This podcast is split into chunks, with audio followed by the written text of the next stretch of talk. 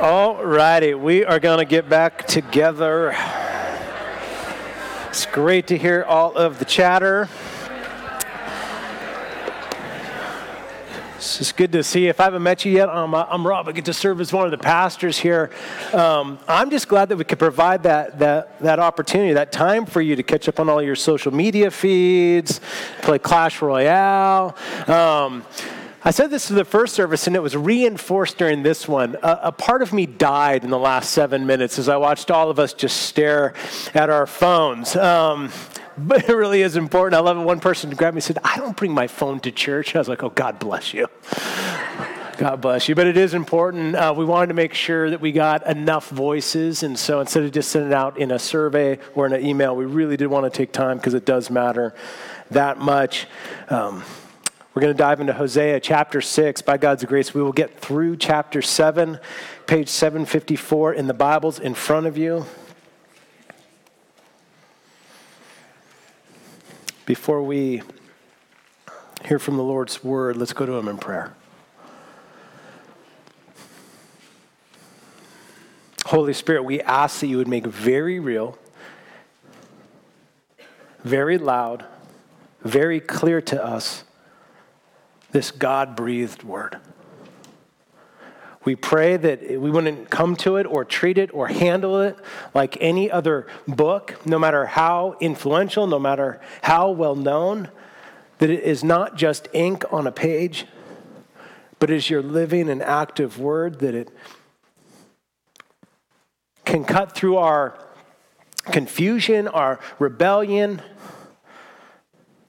can divide between joint and marrow and soul and spirit. It can get in there like the scalpel of the, the, the most gifted surgeon to cut out the areas of disbelief and to bring healing to us.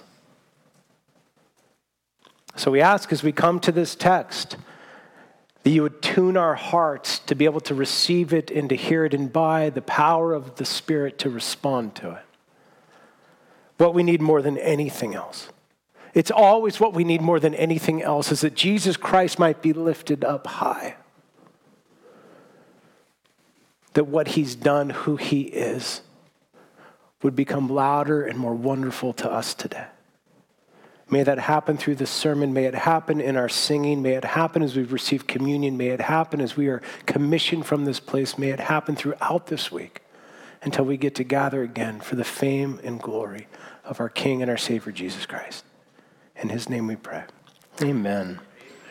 I was in Honolulu a few weeks ago, and I'm on Waikiki Beach, and um, I'm sitting there, I'm enjoying the waves, and one of the things that I saw regularly was people walking around with these $18 pineapple smoothies. They would go to this little stand. They'd have the little, it was, you know, it's a pineapple that they'd bored out and they, they make the smoothie. $18, no booze in the smoothie, just a $18 smoothie with a, a little flower in it and a little umbrella and part of the pineapple and like a little bit of garnish. And it just looked amazing. You watch people walk around the beach with their pineapple smoothies. And there was one guy in particular that just really stood out. I was sitting um, by the, uh, the lifeguard kind of booth area the, the lifeguard hut area, and one of the things they do is they cone off uh, a channelway into the ocean. So if someone's in distress, the lifeguard can get out there very quickly. And part of it is on, the, on this beach, right before the ocean, he would have the, the lifeguard had his, his surfboard was like set up so he could grab it and jump in the water. And so it became the Instagram spot. This was a spot that everyone would kind of stop and pose by the, the lifeguard surfboard so they could get the, the perfect shot. And this one guy, he comes walking through got his pineapple smoothie, sees the board, and I'm sitting right there, and I watch him kind of kind of look at it, sit down, and then he laid down next to the board, and he was trying to position his pineapple smoothie just perfectly, and then he pulls out his phone to take this selfie, and he knocks the pineapple smoothie over. He knocks the garnish out of the $18. No booze, $18 smoothie. And so what he does then, shocking just puts it right back in so he could get his shot. He ruined an $18 drink so he could post on Instagram. It was all composed. Oh, it looked amazing. Looked incredible. But it was unedible. It's undrinkable. We're going to look at a text today that is built around one key verse, Hosea 6 6. For I desire steadfast love and not sacrifice, the knowledge of God rather than burnt offerings.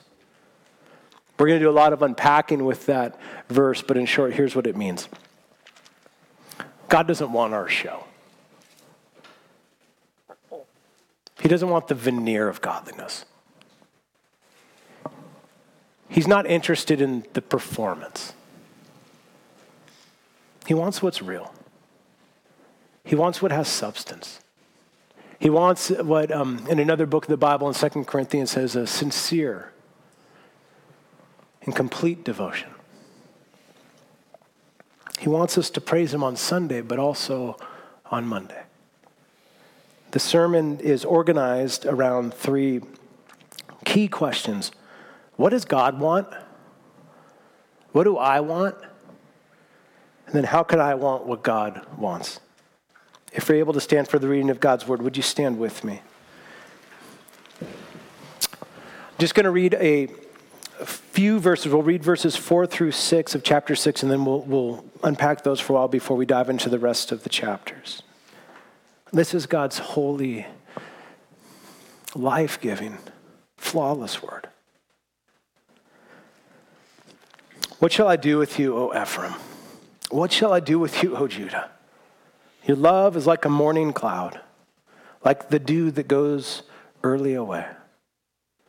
Therefore, I've hewn them by the prophets, I have slain them by the words of my mouth, and my judgment goes forth as the light. For I desire steadfast love, not sacrifice, the knowledge of God rather than burnt offerings. Feel free to grab a seat. It's probably. Um, five or six years ago, and my wife, she kept asking, she was playing on a co ed soccer team, and she kept saying, Hey, come and play with me. You used to play all the time. I'd love to play with you. Um, and she kept asking and asking and asking. And so I said, sure, I'll come, I'll come play. I'd love to play again. I hadn't played a soccer game since I was probably like mid 20s. So it had been over 10 years at that point since I'd played. But I was running somewhat regularly. I used to play all the time. I figured I would be fine. And so I show up at the soccer game, lace up the boots, step onto the pitch, warming up with the team before, joking around, kind of trying to, you know, not strain something, pull something. But I figured I'd be ready. I used to play center mid, so I would run, I'd run and run and run. I was kind of a box to box midfielder, cover a lot of distance during the game. So I, the, ga- the game's about to start. I'm at the center. Uh, referee blows the whistle. I sprint up the field once. I sprint back, and then I about passed out, and I had to be subbed off. I was gassed. I couldn't run. I do two sprints, and I had to go lay down in ice for a while started with so much promise. Eh, I actually didn't, I didn't even start with that much promise, but I faded fast. This text begins with the first of a number of similes.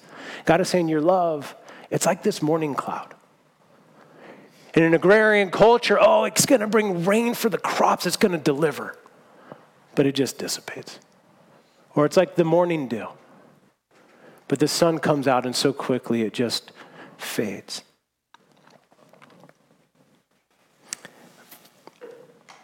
The word love in verse 4 is best translated steadfast love, a love that lasts, a long suffering love, a love that goes the distance. But their love, it faded fast. One of the things we could ask is what does God do with that type of, of people? What does He do with people that are half hearted or that start on fire but so quickly fade. There's this really wonderful bookend that happens here in Hosea in chapter 6 and then in chapter 11. In 6 4, we read this What shall I do with you? It's like a parent who loves their child. If their child is, continues to rebel and run and be slow to learn.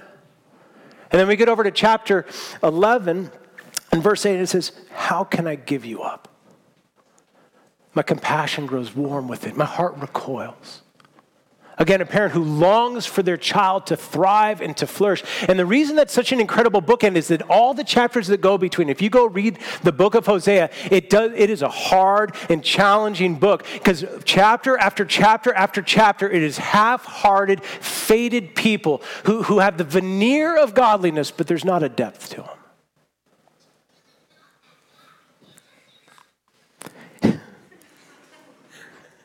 That's why we shouldn't use phones at church. It's actually, I got, I got to turn mine back on airplane mode because I got people texting me right now. My son was doing the survey. Um, but here's what God does with people like that He doesn't give up on them. He doesn't give up on them. In the first verse, we get part of the answer of what does God want? It's this He wants us.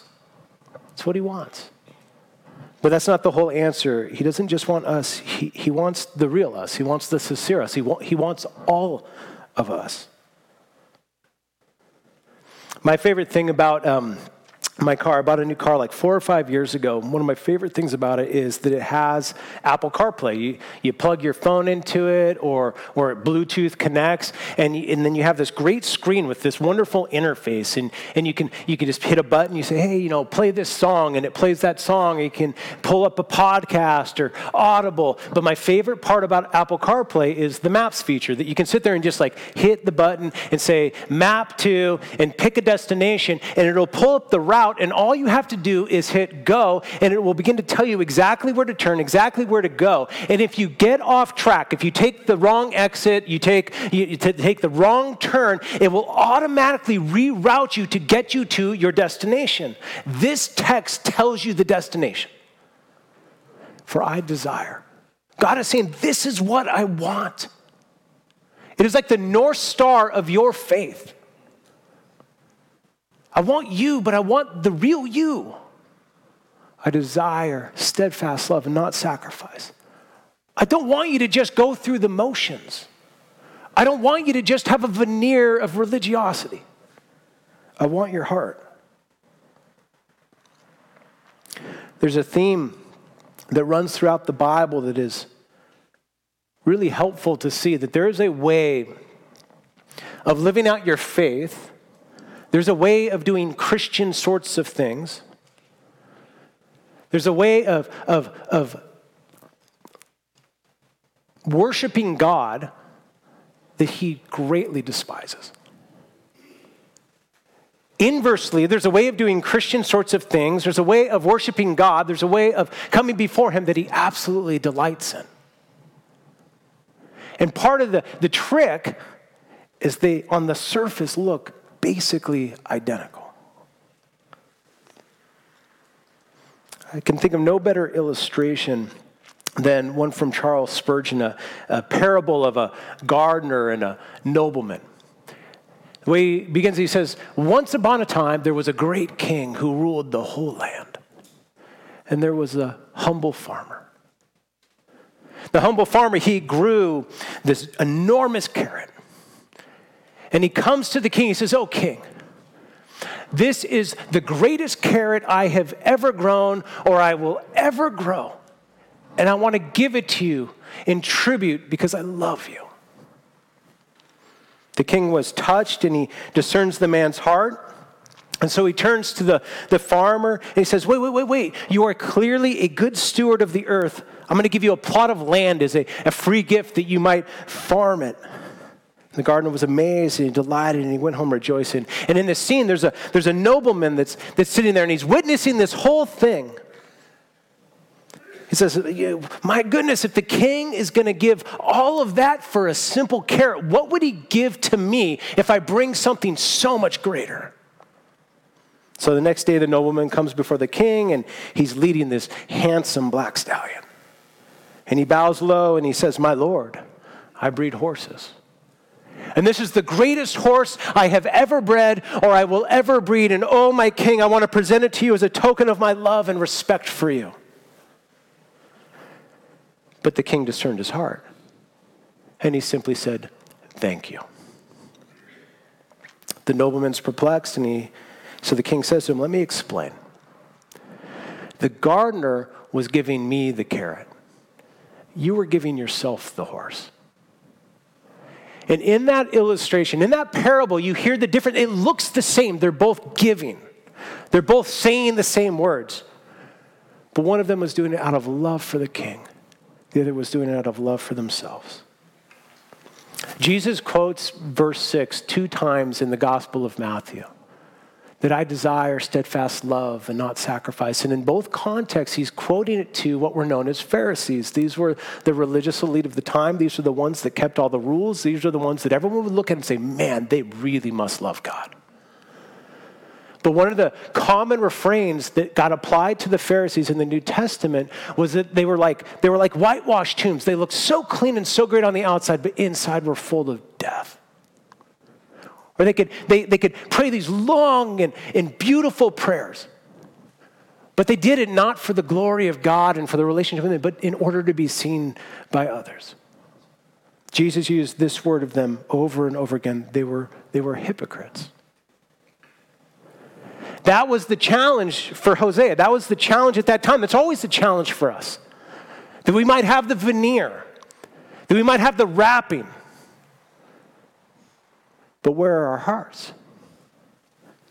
Hosea 6 6, it's not denouncing sacrifice. And this is really important to see. It's not saying that sacrifice is bad. It's not saying it's unimportant or it's irrelevant. What it's, what it's trying to push us on is what is our motivation for it? Is it for God? Or is it for you? Is it hypocrisy?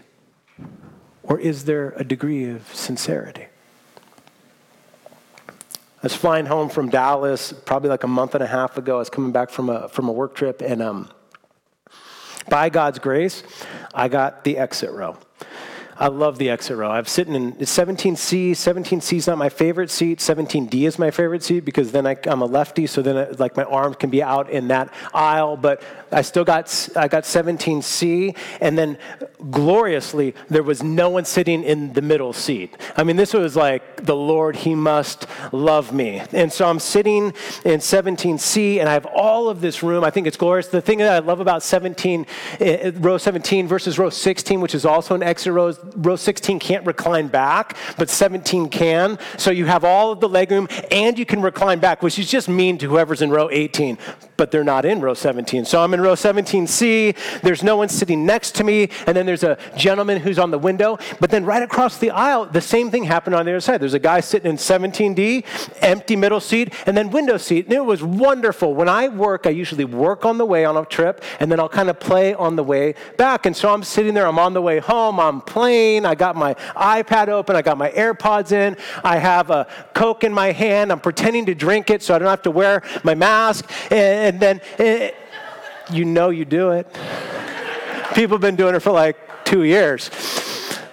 Sitting there, it was just, it was just wonderful. It was so great. And then there's this guy, row 15. Row 15 is tiny, no leg room, terrible. 15D. And I see him, he keeps kind of looking back. Kind of tried to ignore him. He gets up and he walks to the back of the plane if he's using the restroom or something. I'm sitting with my AirPods on and he comes up and he doesn't talk to me. He actually talks to the guy across the aisle from me in 17D. And I hear him say, "Some, can I use your seat? some, can I have your seat?" And I, and the guy responds me, says, "No." and so I was like, "Oh no, he's going to ask me." But he went and sat down. I was like, "Thank you, Lord." But then he started looking back, and look forward, and then look back. And so I did what any Christian would do. I pretended to fall asleep. Um, I, I this true story. And so I closed my eyes. One eyeball goes open. Like, is he looking? Is he not? And I was like, oh, I can't do this. So anyway, so he looks back. We make eye contact, and he gets up and he comes back to me and he leans over and he says, "Hey, my girlfriend's on the flight with me. We're not we weren't able to sit together. You have two seats. She's really scared of flying. She's kind of actually having a really hard time. Would you give up your seat? Now, what I said out loud was different than what I said inside. No. I'm like, of course, I'd be glad to give up my seat. So I get up and I go up, and now I go from luxury to no room, and he had left garbage everywhere. He just crumbs everywhere. I'm like, you're a pig. And so I'm sitting in this seat, all crammed up, and I'm and, and, and I'm looking back, and he's sitting there, and he's got his, his arm around his girlfriend. She's leaning against us. So after a few minutes, I go back and I said, Hey, are you are you are you doing are you doing okay? And she just kind of was whimpering a little bit. And she kind of just rested into his arms and I was still annoyed. I was, I, I kind of, this is how distorted I am. I had this thought, I bet they, this is a scam. I bet they did this, I bet this is their move. This is what they do. I just got scammed. Here's why I bring up this really long story. Is what I did empty sacrifice or an expression of steadfast love? Don't answer it out loud. Here's why you can't. Here's why you can't. Whoever thinks they can. You can't see my heart. What was my motivation? What was my motivation? Now, I will tell you this it was not to make me look better. The guy across the aisle didn't do it. I didn't have to do it. I thought I was a chump. It didn't make me feel better. I was still annoyed. I'm, I'm still annoyed now, even retelling this moment. I didn't try to look better in front of you. I didn't know I'd use it as a sermon illustration. I think I genuinely did it because I want to want to love the Lord. And I want to love the people He's placed around me. The reason I share this is we dive into a text that's talking about God wants the real us. Is that I think there's a misapplication of this verse that if your heart is not 100% so joyful, oh Lord, thank you for letting me sacrifice. Oh, I, what else? Here, have my iPad, sir. What can I buy you today? Like, if that's not what you do, that somehow it doesn't count. And I think God would offer to us a way of saying, no, no, no. The, the, the, the trick is always to say, what's going on in my heart? So, what does God want? Well, He wants us, He wants all of us. What do you want? Does it line up with what God wants? I will tell you the answer eh, for these people at this time for Hosea um, is not a great answer. Verse 14 in chapter 7 reveals what they really cared about. They do not cry to me from the heart, but they wail upon their beds. And then listen to why. For grain and wine, they gash themselves. They rebel against me. As their lives became distressing, as the economy of their culture, because at this time, they, God's people were coming out of a time of prosperity and they were going into exile. And what really distressed them, what really caused those sleepless nights, was a lack of wine. It was a lack of, of goods not God. They had gotten to a place of what, what, what we might phrase a transactional faith. They went through the motions of praising God. They went through the motions of a devotional life. They brought the sacrifices. They were bringing the sacrifice. They were bringing the offerings to God. But they did it for what they would get from God, not as a desire to worship God. We did survey time. Let's do assessment time. What makes you wail?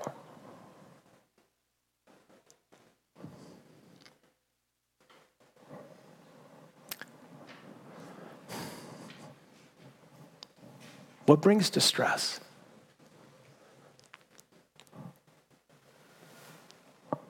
Is it a lack of stuff?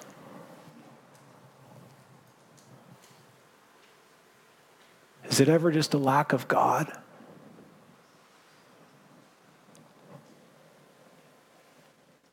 What is your, when does your prayer life really heat up?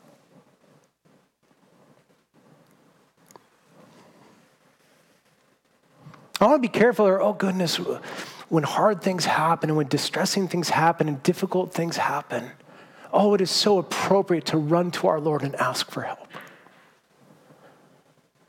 But is that the primary time? Or the only time? What sorts of prayers do you pray? These are ways to get into the intentions of our heart. Is it are our prayers full of petition and, and, and asking for, for solutions to the, the distressing things in our lives? Or are our prayers full of, of praise and adoration? Do our prayers ever reflect some of the prayers of the Bible that, you know, one thing have I asked of the Lord, one thing do I seek, that I may dwell in the house of the Lord forever, to gaze upon his beauty, to inquire in his temple? Do we ever just say, one day in the, in the course of the Lord is better than a thousand elsewhere? Oh, who have I in heaven but you? And there is nothing on earth I desire beside you, though my heart and my flesh may fail. Lord, you are the strength of my heart and my portion forever. When everything else fails, God, you're enough and you satisfy. I know the answer in this room is mixed. The answer in my heart is mixed.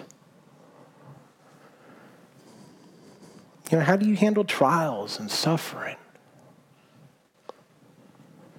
That was one of the problems during um, Hosea's time is that there was distressing things happening, and to try to solve them, began to hedge their bets with all sorts of other pagan gods. They said, okay, well, God is not helping us, so we'll go to this God, we'll go to this king, we'll go to this strategy, we'll try to solve our problems. They were bouncing around.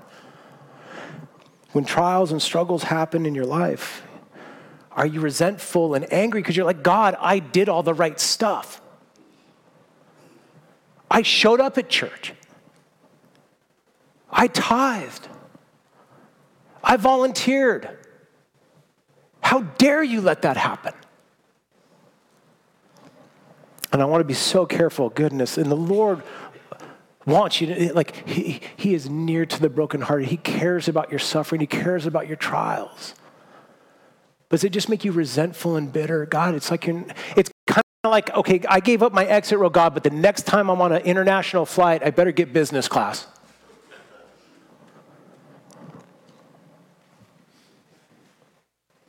One of my favorite questions to ask is, How's that working out for you? And it's often asked kind of snarky and mocking. Um, not me, not when I ask it, I promise. Um, but I just think it's actually a really helpful question to ask, like, how is that working out for you? Hosea is a book that shows it's not working out very good. We see this in a couple different ways. What we see is a broken, a sinful, a really vengeful, culture and church because they were so integrated. The people of God and their culture was the church. We see this in these verses. I won't comment much on these, but I just want you to hear this is, this is what was happening in the church when God got displaced. When they said, God, we just want the veneer. God, we just want to have a transaction verse 7 of chapter 6 and following. But like Adam, they transgressed the covenant. There they dealt faithlessly with me. Gilead is a city of evildoers, tracked with blood as robbers, lie in wait for a man. So the priests, they band together. They murder on the way to Shechem. They commit villainy. And the house of Israel, I have seen a horrible thing. Ephraim whoredom is there. Israel is defiled. For you also, Judah, harvest is upon when I would restore the fortunes of my people, when I would heal Israel, the iniquity of Ephraim is revealed and the evil deeds of Samaria, for they deal false. He's saying, I would fix it, but you keep breaking it. Thief breaks in and bandits raid outside, but they do not consider that I remember all their evil. Now their deeds surround them. They are before my face. By their evil, they make the king glad, and the princes by their treachery. They are all adulterers. They are like a heated oven, whose baker ceases to stir the fire from the kneading of the dough until it's leavened. Another similar, like it's so on fire, we don't even have to keep adding stuff to it. It's just going to burn and burn and burn. On the day of our king, the princes became sick with the heat of wine. He stretched out his hand with mockers, for with the hearts like an oven, they approach their intrigue. All night their anger smolders, in the morning it blazes like a flaming fire. All of them are hot as an oven, and they devour their rulers. All their kings have fallen, and none of them calls upon me. Tim Chester, commenting on these verses, he says, This is a picture of God's people not on fire for him, but on fire for sin. And it goes on in verses 8 and following, and what we see is a, a corrupted, a weak, an unstable faith. Ephraim mixes himself with the peoples. Ephraim is a cake not turned. This picture of, of compromise. They mix it, you know, and I, I just wonder sometimes how slow I am to stop watching a Netflix series because I, I might get two or three episodes in before I say, well, what am I doing? Well, I'm trying to be, I'm trying to be, um, I want to know the culture. I want to contextualize. I want to be, uh, like, that's what I'm doing. No, I'm compromising. And I'm not putting that on you. All of us have our own areas of struggle and battle of what we can and cannot. But, but I just wonder if we get so compromised, we just we have a little bit of Jesus and a little bit of the world, we don't even realize that we're mixing them. And then this cake not turned. What it's talking about is that, that, that, that it would be burnt on the bottom and would be raw on the top. Another framework for this in the Bible, this kind of compromise, this kind of useless, um, would be the phrase lukewarm. A little bit of culture, a little bit of God, a veneer of devotion, but a heart that's far. I love the way Ray Ortlund picks us up, pulling from Revelation 5 and this church in Laodicea that was labeled lukewarm. It says, The church at Laodicea was in danger of judgment. You are neither cold nor hot. Would that you were either cold or hot. You are lukewarm. And then he goes on and he comes. He says, What offended the Lord was not their intense sin, but their moderate Christianity. They weren't heretical or wacko. They were somewhere in the mushy middle. They neither promoted the gospel nor opposed it. They thought the Bible had some good ideas, but they didn't relish it. They wanted their kids to grow up moral, but not missional. They found some space in their busy weekend schedule for going to church, but they didn't redesign their whole lives around the cause of the gospel. Jesus would not put up with it. He says, I will spit you out of my mouth.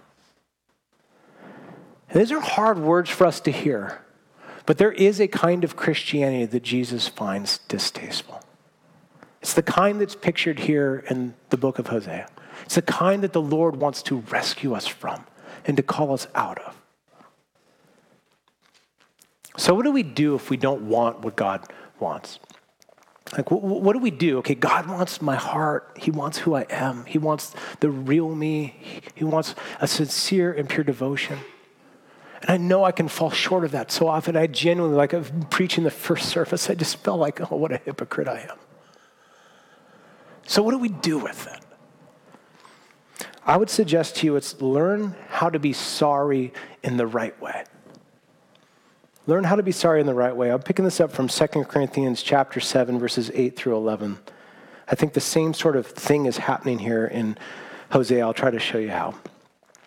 For even if I made you grieve with my letter, so this is Pastor Paul, he's writing back to the Corinthian church. He says, For even if I made you grieve with my letter, I do not regret it, though I did regret it. For I see that my letter grieved you, though only for a while. As it is, I rejoice not because you were grieved, but because you were grieved into repenting. For you felt a godly grief so that you suffered no loss through us. For godly grief produces a repentance that leads to salvation without regret whereas worldly grief produces death. For see what earnestness this godly grief has produced in you, but also what eagerness to clear yourselves, what indignation, what fear, what longing, what zeal, what punishment.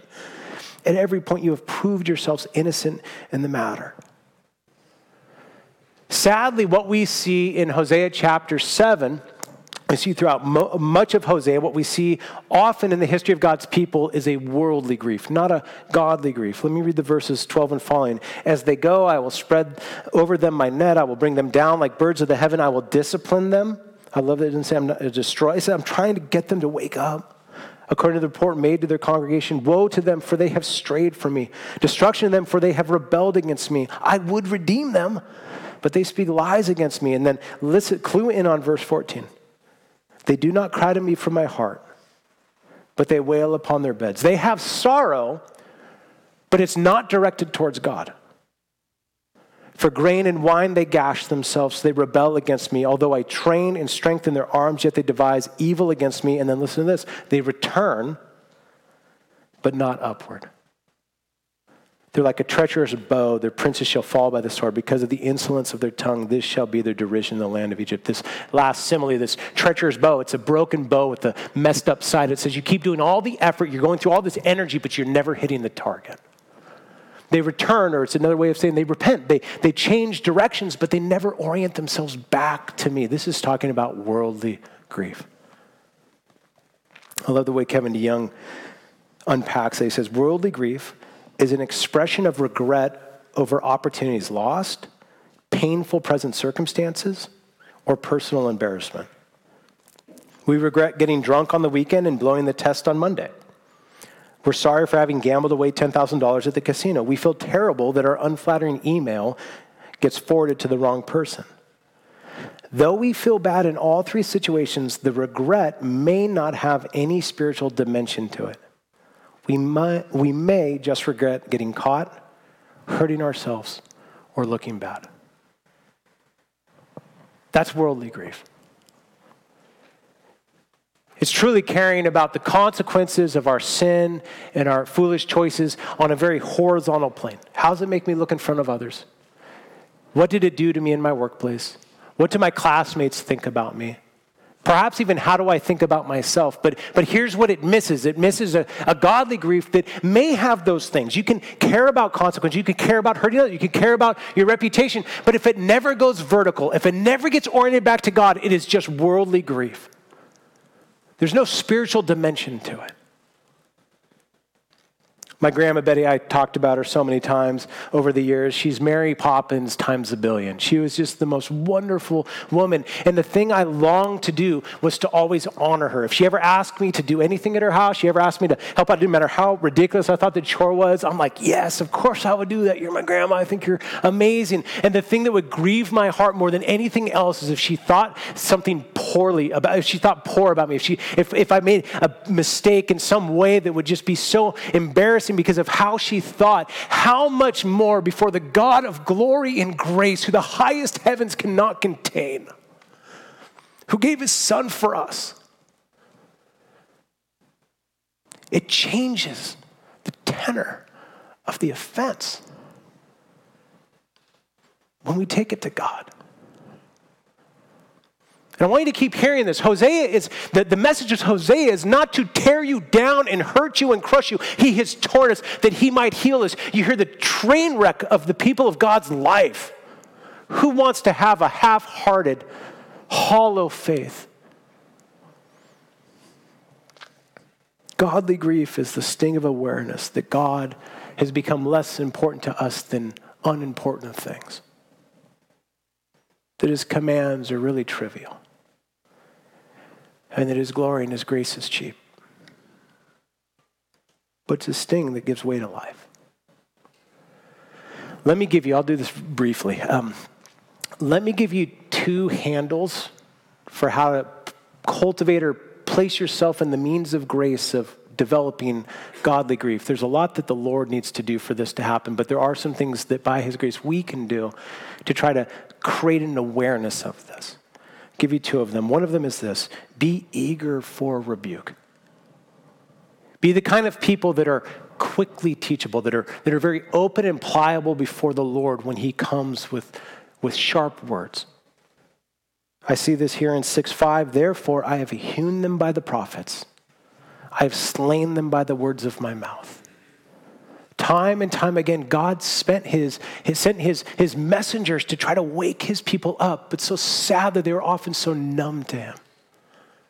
I had a friend a number of years ago, we're sitting in my kitchen, and I'm sure I was acting like a knucklehead in some way because this is what he says Hey, Rob, are you open to some correction? And of course I said no.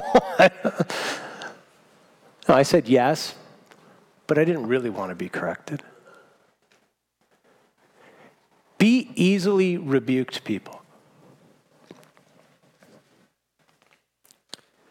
Part of cultivating godly grief is an eagerness for God's words of correction and rebuke, and not just his words of comfort or affirmation. Oh, thank God he has so many of those. The Bible is loaded with those, but it's also loaded with correction. If this text needs to sting, let it sting. Let the wound draw you back to Christ with a greater sense of his unbreakable love. Where you maybe have treated him as a, a mascot, in a sort of transactional faith. I do this for you, God, you do this for me, where, where God has become a means to an end instead of the glorious destiny that you were designed for.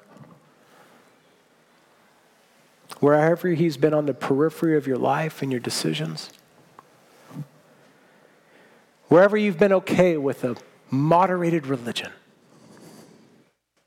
been far more concerned about careers. For me, I'm, I'm in this careers and vacations and our kids' report cards than we have with the glo- global glory of God. Let it sting. Bring all of that wounding to these words that says, Come, let us return to the Lord. He has torn us that he might heal us. So be, be ready. Be, be ready for rebuke. I'll give you one more. Um, know the Lord. We see it in the last half of verse 6. He says, I, I, want steadfast love, not sacrifice, the knowledge of God rather than burn. Get to know who God is. One true glimpse at God is better than a thousand years of self improvement. I love how J.I. Packer says that the healthy Christian is not necessarily the extrovert, ebullient Christian, this effusive, dynamic Christian, but the Christian who has a sense of God's presence stamped deep on his soul, who trembles at God's word, who lets it dwell in him richly by constant meditation upon it, and who tests and reforms his life daily in response to it. There's this wonderful phrase that can be very helpful here is this, this beautiful little Latin phrase that means uh, coram deo. It means before the face of God, to live out of this place of before the face of God, to live in the presence of God, under the authority of God, for the glory of God. This text stings, and honestly, verse 16, it ends in derision and destruction. It ends pretty dark, but it doesn't have to stay there. Have to stay there for them. And by God's grace, it doesn't have to stay there for us. All through these chapters are glimpses of grace. Let me read a few of them. What shall I do with you? When I restore the fortunes of my people, when I would heal Israel, I will discipline them, I would redeem them. God wants to. That's what he's saying. He's saying, Oh, if you would just return, but you would return upwards, I would heal all of your lukewarmness. I would recalibrate your hearts back to me. Just return. And what will God do with us? What will He do with people in this room that we, we, we, we have treated Him cheaply? We have been indifferent to Him. We have been numb to Him. We have been half hearted before Him. What will He do with us? What is His promise to us? Here's His definitive answer to will He give up on us? His definitive answer is this Jesus. He's given Christ for half hearted people. He's given Christ for people that brought spotted offerings.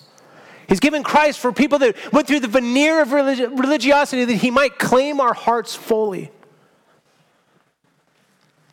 I love this connection. You know what Jesus offered was the true sacrifice of steadfast love. He did what we failed to do. He came as the burnt offering to end all burnt offerings. He, he came with a, a fully devoted life before God for people that were wandering. And then on the cross, he was destroyed. He suffered in the place of all that would trust in him. One of the things that's so good about this good news is here's what we get to do. We get to work out, we get to be honest about the rebukes, we get to be honest about where we've fallen short in light of this declaration it is finished. We get to learn to love because we have been perfectly loved. We get to learn to be devoted to God because Christ was already devoted unto death for us. We'll sing it in a minute, though we give our hearts to less. Jesus is our righteousness. What does God want? He wants us, all of us. And until that glorious day when we love him like he's loved us, he gave Christ for us. Let's pray. Lord Jesus, might you restore to us the joy of your salvation and the love that we had at first. We have no power to change ourselves, but you have all the power needed. Thank you for never giving up on us. Thank you for being unwilling to leave us with lukewarm affections. Thank you for calling us out that you might call us forward. Forgive us for where we have drifted from you, where we've used you, where we've forgotten you. Make our faith real and resilient, joyful and growing. Oh, that your compassion grows warm and tender for our frequently numb and indifferent hearts. I pray it would melt us and it would revive us and it would wake us up. We praise you for the constancy of your wooing, patient heart. How we long for the day when loving you in part will give way to loving you perfectly. In Jesus' name we pray. Amen. We're going to respond as we do every single week as a, as a church. The band is going to, um, they're going to come, they're going to play two songs. They're going to have a little bit of instrumental. So this time does not need to feel rushed. Um, you can go to communion as you feel led. There's, there's four tables in this room, each with um, a, a, little cup of juice representing the blood of Christ spilled, and the, this little wafer representing the body of Christ given. And, and I really want you to hear the, the, the good news of what Christ has done. This announcement that it's, it's, we are not trying to perform our way into his presence. We're trying to let what Christ has done orient our entire lives around him. I want to recognize with you, I know these words from Hosea can be sharp, but they're not given from, from someone who doesn't love. You. God is offering them to us to try to draw our hearts back to him deeper. And so I would just encourage you to not rush through this moment. Be pliable before the Spirit. Let the Spirit do the work that the Spirit needs to do in your hearts right now. There's nothing that we need to prove. There's nothing that we need to impress God with. There's no penance to, to offer. There's no program to do. Christ has done it all. So what's left for, left for us is to grow deeper in knowledge of that, and deeper in love with Christ, and deeper in gratitude. So I just encourage you as you sit here, let the Spirit lead you and guide you. And then as you are ready, whenever you are, go to this table. The, the one barrier in our church to going to receive communion is just this just an awareness of need. There's not a single person that will go to this table today that says, I figured it out. What we're all saying is that I haven't figured it out, but there's one that came to love me anyway. And let it melt you and grow you and inspire you to love the one that has loved you. Respond as you feel led.